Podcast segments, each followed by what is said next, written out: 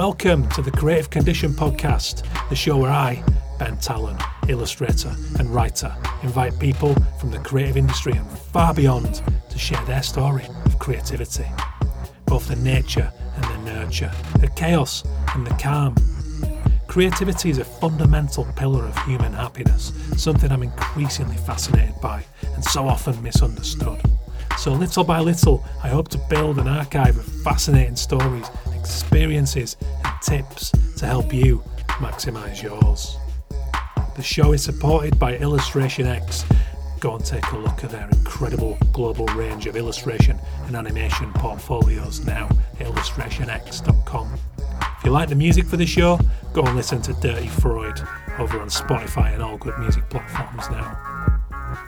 Today, I'm going to be doing something a little different and responding to an audience member question about how I learned I could write books and what process that took on.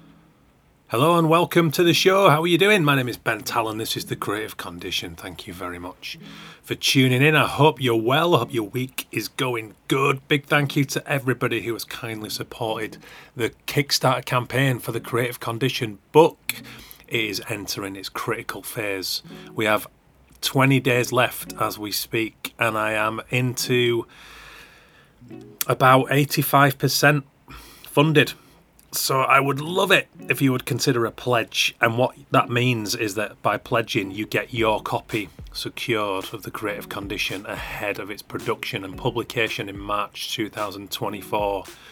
All backers will probably get their copy about late February, mid to late February, when I've got them printed, packaged them up, and sent them out. But the book is written, the book is edited, it's getting in at nearly 400 pages. It's a bit of a whopper, it's a big exploration of human creativity, and I think it's going to help a lot of people. This is a real project of passion, so go and check that out.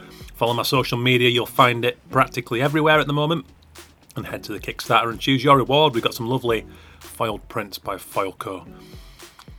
There are copies of Champagne and Wax Crayons, my first book about the creative industry, and that is in a bundle deal with the Creative Condition. You can get ebook bundles, you can get ebook individuals, you can get 3D printed skulls. There's one of one of the set of four left of those. There's an original A1 painting. If you're feeling a bit more flush and you fancy something scarce, so go and have a look. It's been oh, it's been arduous. I'm not gonna lie. First couple of weeks, House on Fire, it was the thing I was on. I was shouting and talking to everyone, and it was great. And I had all those close mates and family and peers, and then acquaintances, and then people I haven't spoken to for 10 years.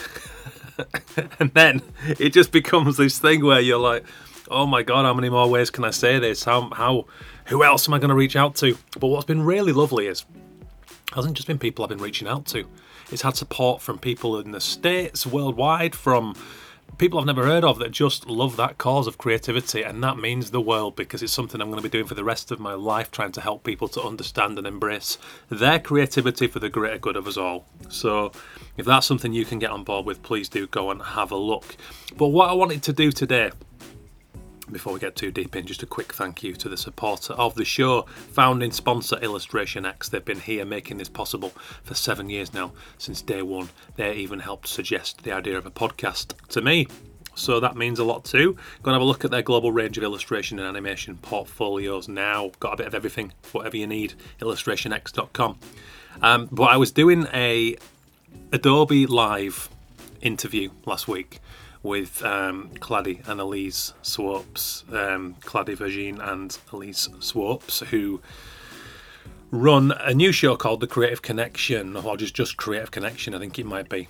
And they invited me on the show as their first guest, which was very kind, big honour. That was lovely. Um, I love Kladi to bits. Kladi uh, is a friend of mine from a shared studio in Manchester that was M1 at the time in an old cotton mill, and we were bumping into each other and we had mutual friends. And um, she was just full of energy.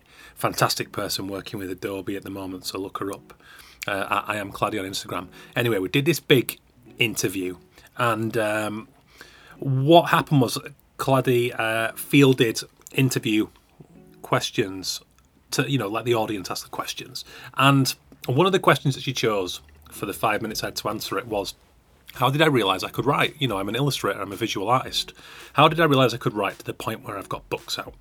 and it's one of those eternal questions, isn't it? I think we all feel like we've got a book or we've got a project in us, and writing is something that's available to every one of us. We are all creative. That's the point of this book. That's why I've chosen to hand letter the creative type on my Foilco prints because I believe that every one of us is creative. So it's kind of a tongue in cheek. You know, whoever gets the print, they are creative. End of. Um, but when it comes to writing, it's very confusing, and I think maybe more than most professions, there's a bit of imposter syndrome, and it's like, well, I've got a story to tell. I like writing, you know, my grammar's all right, but God, I haven't been to university, I haven't got a degree in literature, so there's a lot of fear around that, and I certainly felt that, especially when it came to getting the confidence to try fiction. Uh, excuse me, I've got a cup of tea on the go here, and it might be a longer one. And um, so that question triggered a lot of introspection, and I thought, you know what? Yeah, I'm not trained either. Um, I've got no real formal background, and maybe there's some value in me relaying that story in depth. So that's what I'm going to do today. But anybody else thinks they might be booking them, there might be a lot worth picking through here and worth considering in your own story. So that's what I'm going to do. I've written it all down got the uh, the bullet points right here in front of me. So here we go. I'm going to relay that story. Bear in mind, I've been an illustrator since 2008, 15 years now, full time. Um, I've written on and off in that time, formally since 2011, which I'll get to, and why that started then. Um, I now believe that I've always had a writer's mind. That's something that came to me in my mid 30s that I started to see when I learned how to kind of introspect and understand my personality more and look at my backstory. So that's all in this thing, and I hope it's going to be of some value to you guys today. There's been a number of guests on this podcast over the years that are self taught. I think of Tim Easley, for one. Um, ooh, who else? Who else is self taught? Can't remember. Can't remember off the top of my head. But there's a lot of people who don't have the formal training, and, and I know people who, you know, uh, oh, I know Mark from Super Fried. Uh, Mark is a brilliant friend of mine. Again, shared in M1. We're all part of that crowd in Manchester. Mark's a great designer, and I believe there are so many advantages to being self-taught and to not having um, flair and originality coached out of you. Always a debate for it. There's nothing wrong with formal training. I'm formally trained as an illustrator. I studied BA honours in illustration at Preston, UCLan University for three years two years on graphic design course, a year in between on graphic media communications in Bradford. You know, I've got I've got my certificate. It was the right path for me when it came to illustration. I had great teachers, but with writing, very much a, a passionate thing that I've learned along the way, and that's what I'm going to relay to you today. So that's the backstory. We did this Instagram live, so I'm going to elaborate on that. So thank you for the question because it was a great train of thought to get on. So for some background, I mean background's critical for everyone, every one of us. So I encourage you all to do this. I was born in 1983.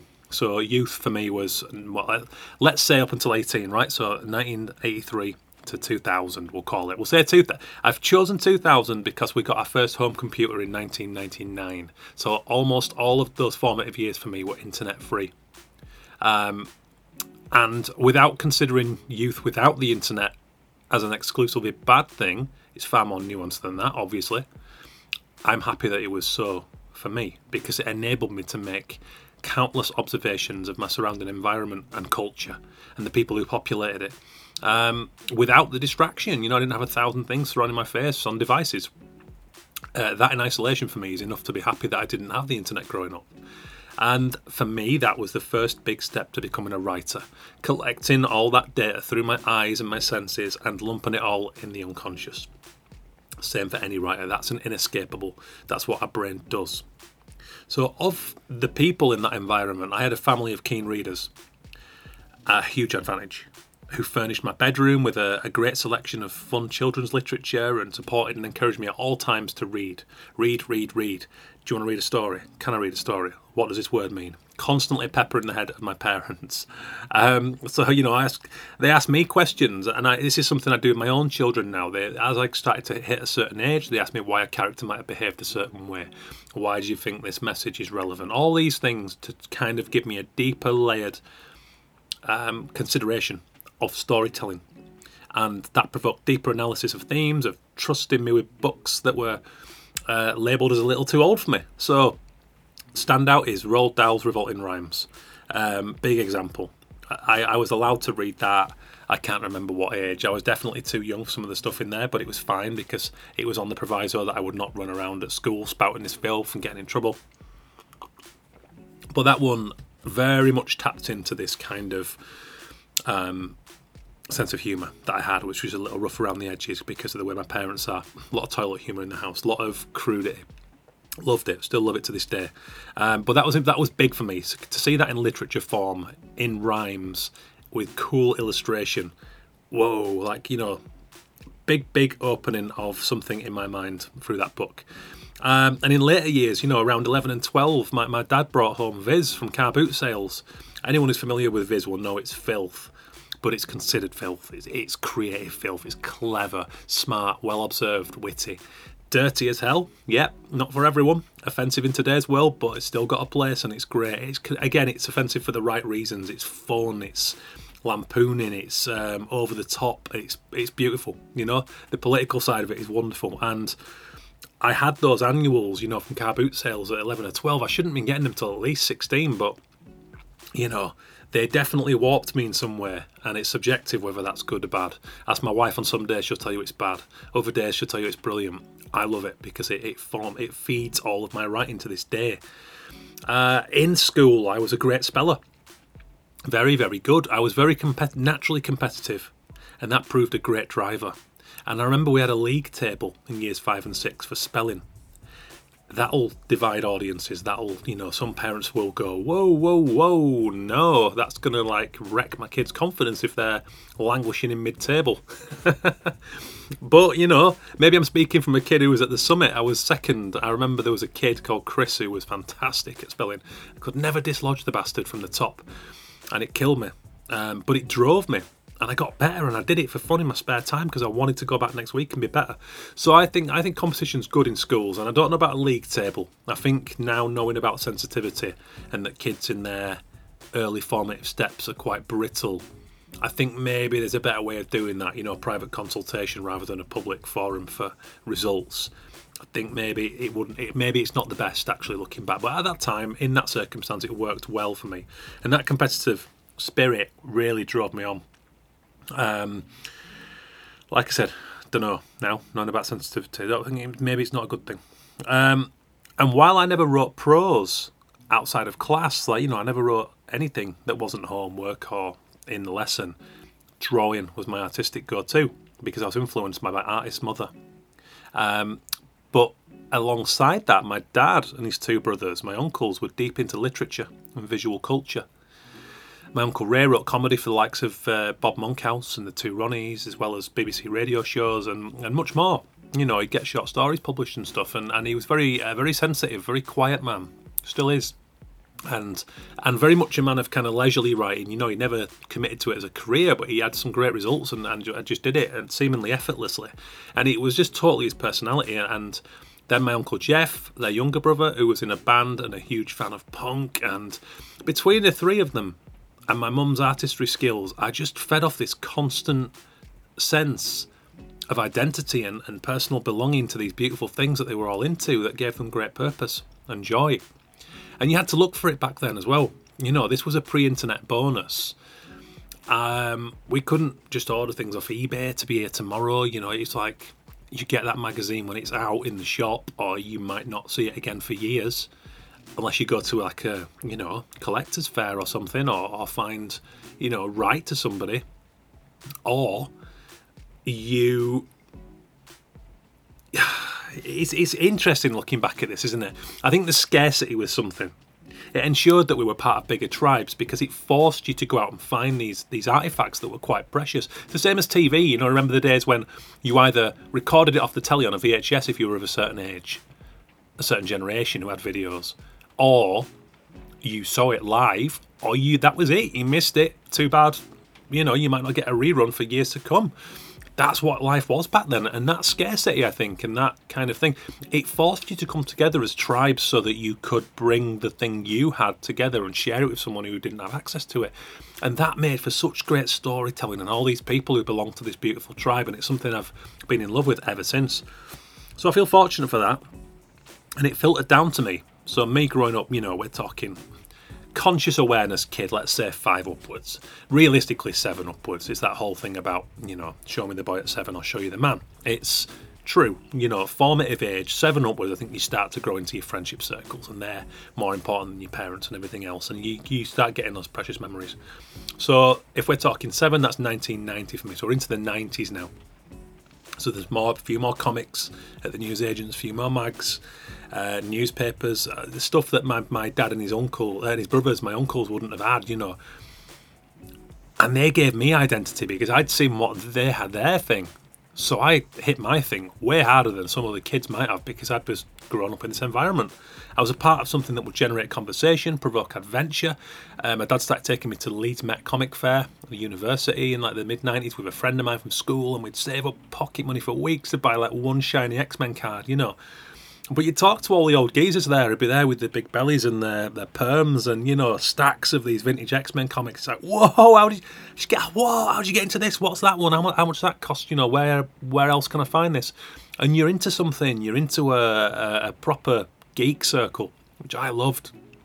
Um, so that was it. It was Leeds United, it was Blur, it was Marvel Comics, it was professional wrestling. My cultural horizons, it's safe to say, were pretty limited, but that gave me a degree of obsession within them that was just magic to me. And I got out of bed thinking about it, and I went to bed thinking about it, and I probably dreamed about it as well. Certainly gave me a lot of identity. Um, you know, going into school, I was known to be into those things, so it gave me currency. And I think that this is all vital backstory, and you might be sat there thinking, well, hang on, I thought you were going to tell me about how you became a writer. This is crucial. It's crucial for me, it's crucial for you to look back and look at those roots and look at where you come from, what you were surrounded by, how you saw it, and what you did with it. Because that's creativity. That's what happens. We're taking the internal and the stuff we've processed that's ours, and we're smashing it against something new in the external world. And the result of that and what we produce, yeah, that's creativity you know, um, and it's vital. So all that nurture in the 80s and 90s in West Yorkshire developed into this inherent curiosity and deep love of storytelling. So to me, one copy of Match magazine or a newspaper containing like the best photograph of a Leeds United goal was absolutely priceless. I would walk down in pissing rain on a Sunday morning when Leeds had been beat like 3 0 and dutifully spend the last of my pocket money, which was like three quid a week, on the newspaper for photographs of us getting beat my scrapbook. And I would read it and read it over and over again. I would think about how we could have changed that result, what would have been different. I would look at the the way the light caught the yellow strip on the arm, and it's like that level of detail was so important to me. And I would then decide, I would dissect it physically, cut it up, uh, reorganize it in these scrapbooks that I made. Um, and that was my earliest exposure to graphic design. I now re- I now realize, you know, I had no idea at the time, of course.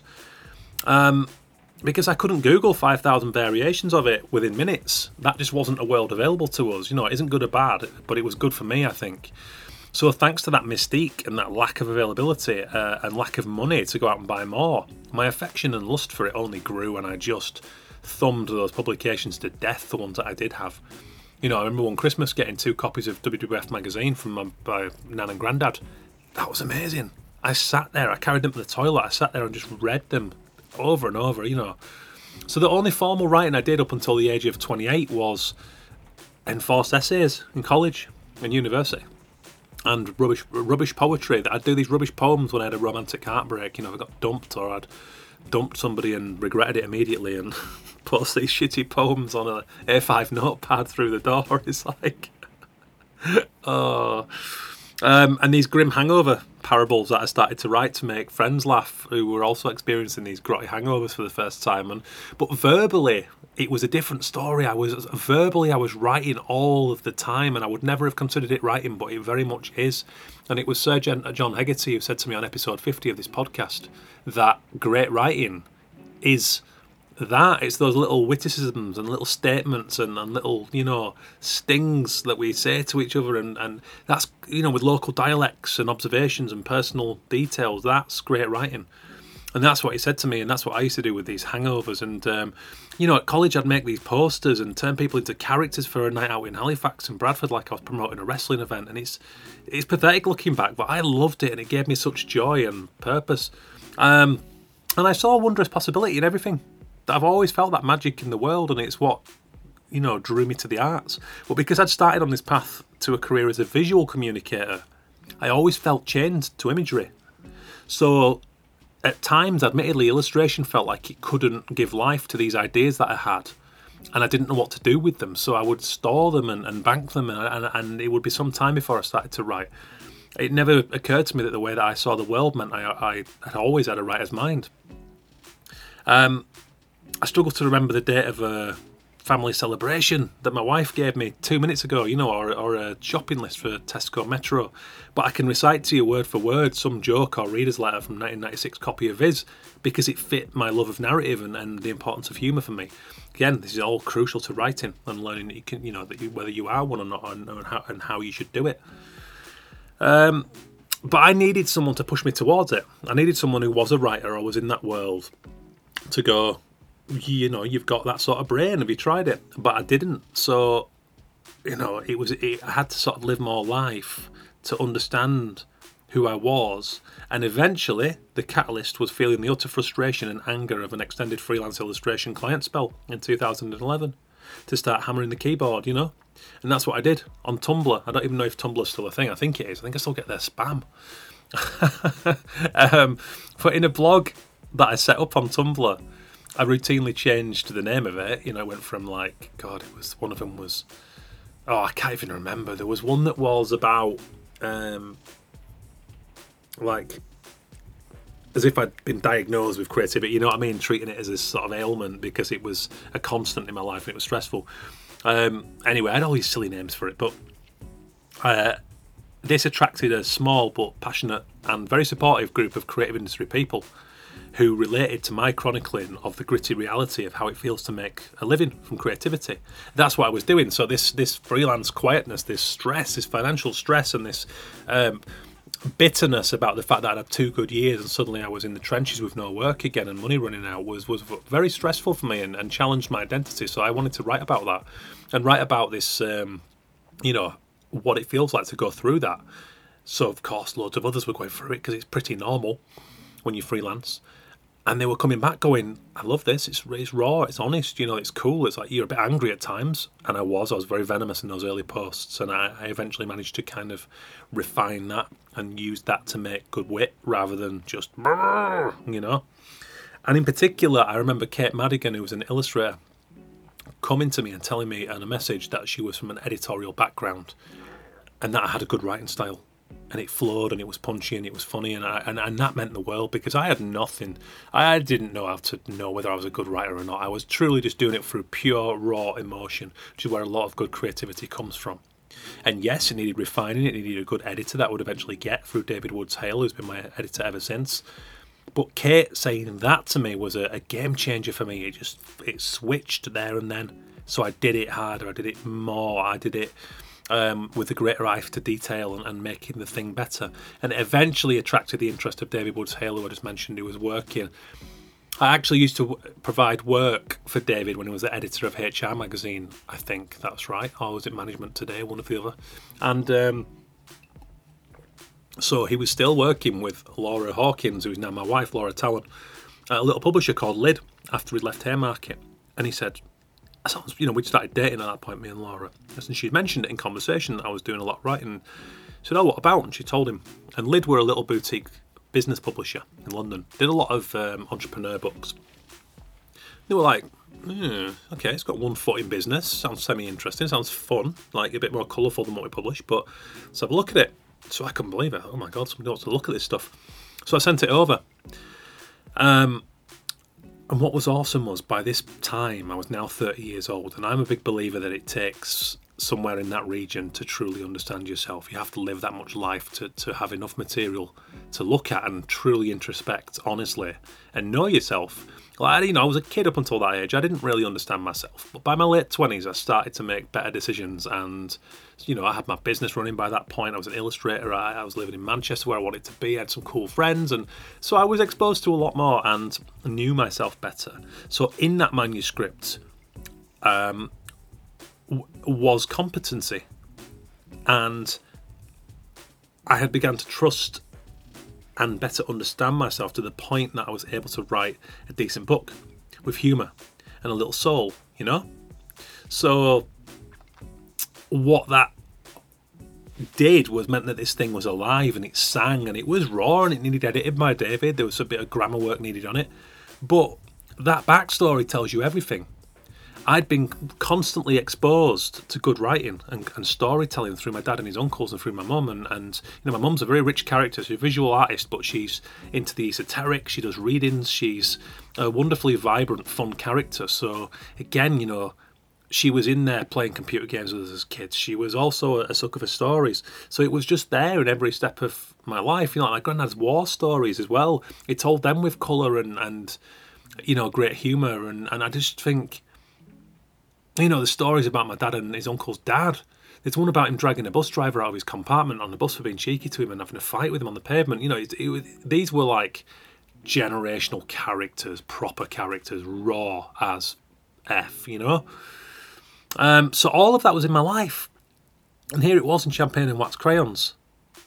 And I actually, in amongst all of that, I had been routinely and being a prolific reader, I had, okay, not physically written, but I had long since absorbed the mechanics of storytelling and what made a story work the arc of it, the tension, the palpability, the bits where it needs to just move you forward. All of that stuff was coming out of me very naturally, even though I didn't know how to articulate that or even know that I knew it. And I actually scrapped the first Champagne and Wax Crayons manuscript after three years. Three years because I knew that it was trying too hard. You know, it, it was. I was trying to be funny. I was trying to be profound. I was putting big statements in there, and it was something that wasn't me in the end. The, the the the basis of what I was trying to tell was there, but what there was an important moment where I'd paused on it because it was feeling clunky and I didn't know where to turn. And then that Christmas, I read George Orwell's Down and Out in Paris and London, which just flowed with such ease, with such powerful, simple prose that moved the reader along while gripping them. And I got it. I got it immediately. I knew that this had to be fun and simple, and I just had to let the thing rip. So I sat down and I rewrote the entire 60,000 word manuscript in six weeks. I remember it well. It was over at Christmas, um, probably Christmas 2011. No, hang on, Christmas, no, no, I started writing in 2011, so probably about Christmas 2014. I think the book came out in 2015, maybe 13 anyway, two, three, whatever, whatever. A few years of, of scrapped work led to this moment. Um, and the same thing happened with my new book, The Creative Condition, my second non-fiction book. That's you know it's there right now. You probably see me bang, banging the drum about it and the Kickstarter. But being a writer requires drive and patience and persistence and the ability to recognise and address required changes en masse. You know, you have to be ruthless, and that takes a lot of time and hard work, and it is it does wear you down at times. But you have to do it. If you can't do that, you probably won't be a good writer because you have to get there to make the thing shine. But thankfully, motivation hasn't been an issue for me. Not since I discovered something that I loved. You know, art college. Uh, I, I, realised then that I had to be passionate about what it was that I was studying or learning or working on to do it, to do it well and put the required effort in. Um, but then, you know, once I, I found that I could write and I loved doing this thing and someone was interested in it, I just immersed myself in great writing. I read a lot, I wrote a lot, read a lot, wrote a lot, all the time. And when I'm writing books, I observe behavior in my environment like I always have. I, I, get off my phone long enough to glean the stuff that will make my work unique and authentic. Um, and I go varied. I read books I wouldn't have chosen to read. I pick something random. I read non-fiction, I read fiction, I read short stories, I read novels, I read comics. And, you know, in between my two non-fiction books, I've written five works of fiction which took some courage building to try, you know. Um, but ultimately, for the same reasons outlined above, Storytelling came naturally to me. It's how I make sense of the world. Everyone is a character, a joke or anecdote for every life circumstance, and I did two affordable six week courses. That's the only formal training I've had, so a short story writing course run by Karen McLeod, who's a great writer, in the bookseller Crow in Crystal Palace in London, and a short horror fiction course during lockdown and early parenthood over Zoom, which was run by the wonderful Andy Murray for Manchester publisher Comma Press, who does so many good books. Uh, and that's the extent of my training. So I have a, a, close relationship with David Woods Hale, who I mentioned, my editor and good friend. And here we are on the brink of the publication of my seventh book, Creative Condition. And that's not a self indulgent pat on the back. For me, you know, my fiction work sales are low. You know, that's tested my confidence at times. I haven't worked that out the market yet. I'm studying marketing courses as we speak, but what I'm finding is I very much believe in the books. Um, I wouldn't have put them out otherwise. but I just don't have the capacity as a twin parent of with three year olds and non-fiction writing, a podcast, and an illustration career to look after. I just I'm one person, you know. I don't have that, and I, I think I'm over ambitious at times, and it does cost me. It causes me to burn out. So I'm going back to the drawing board to try and get a literary agent um, because I really believe in that stuff too, and I want to do it. But I've published those independently. Still a novice in that world, but um, I believe in it, and it's the way I'm wired. And the feedback from many, many people shows me that I'm good enough to do this well, despite no training, you know. And I'm sure that's true of a lot of you might be listening to this. So beware of that box ticking culture that makes you doubt your place in an artistic field just because you don't have this, this certificate, you know.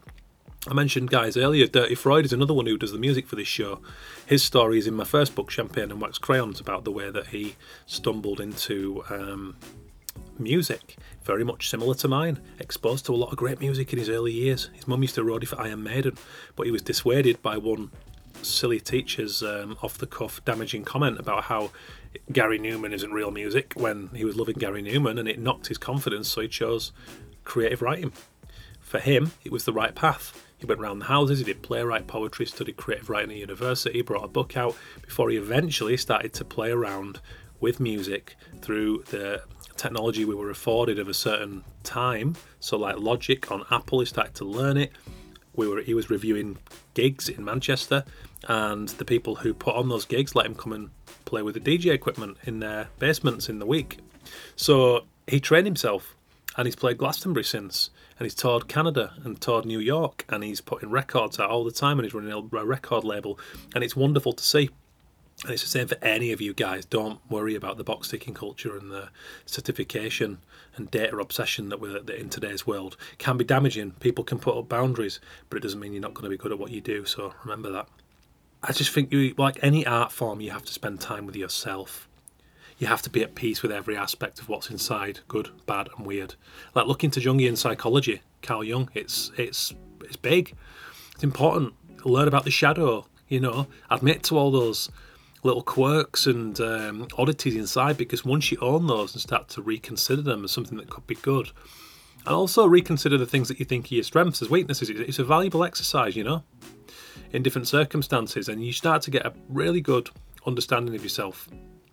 I had a conversation on an episode with Sarah Coggin, who is a language teacher and illustrator, on an episode of this podcast not too long back. And Sarah describes her way of assessing her personality and her growth as the mixing desk of life, I think it was. In that every dial is a trait and you can turn it from 1 to 10. Could be shyness, it could be clumsiness, it could be observation skills. I mean, it could be anything, it could be any personality or trait. You can add to it all the time.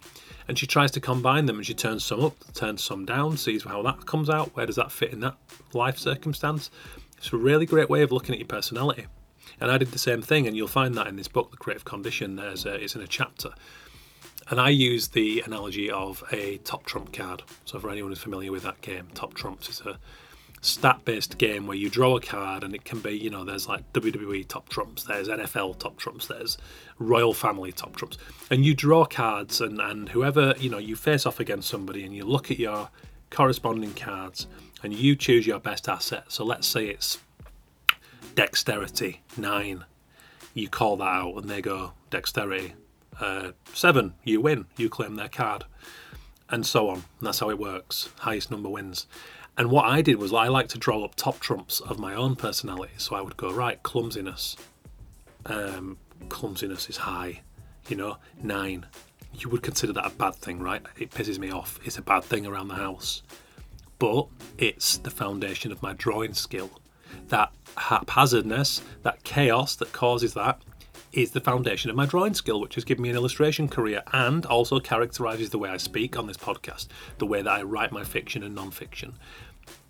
That's how I live my life. So when you look at it like that, that nine, maybe that is a good thing, you know what I mean? So, same thing goes when you look at drive and passion. For me, probably eight or nine maybe even a 10 at times if I got the right thing on the go.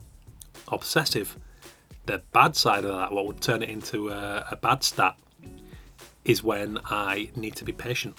I need to take my time. I need to learn and I need to focus and not do 50 things at once. Then passion becomes an Achilles heel. So that's how you have to look at yourself and look at your personality. And I think when you do that, it starts to inform whether you might be a good writer, whether you might be better suited to something that, that better uses those strengths and weaknesses to good effect.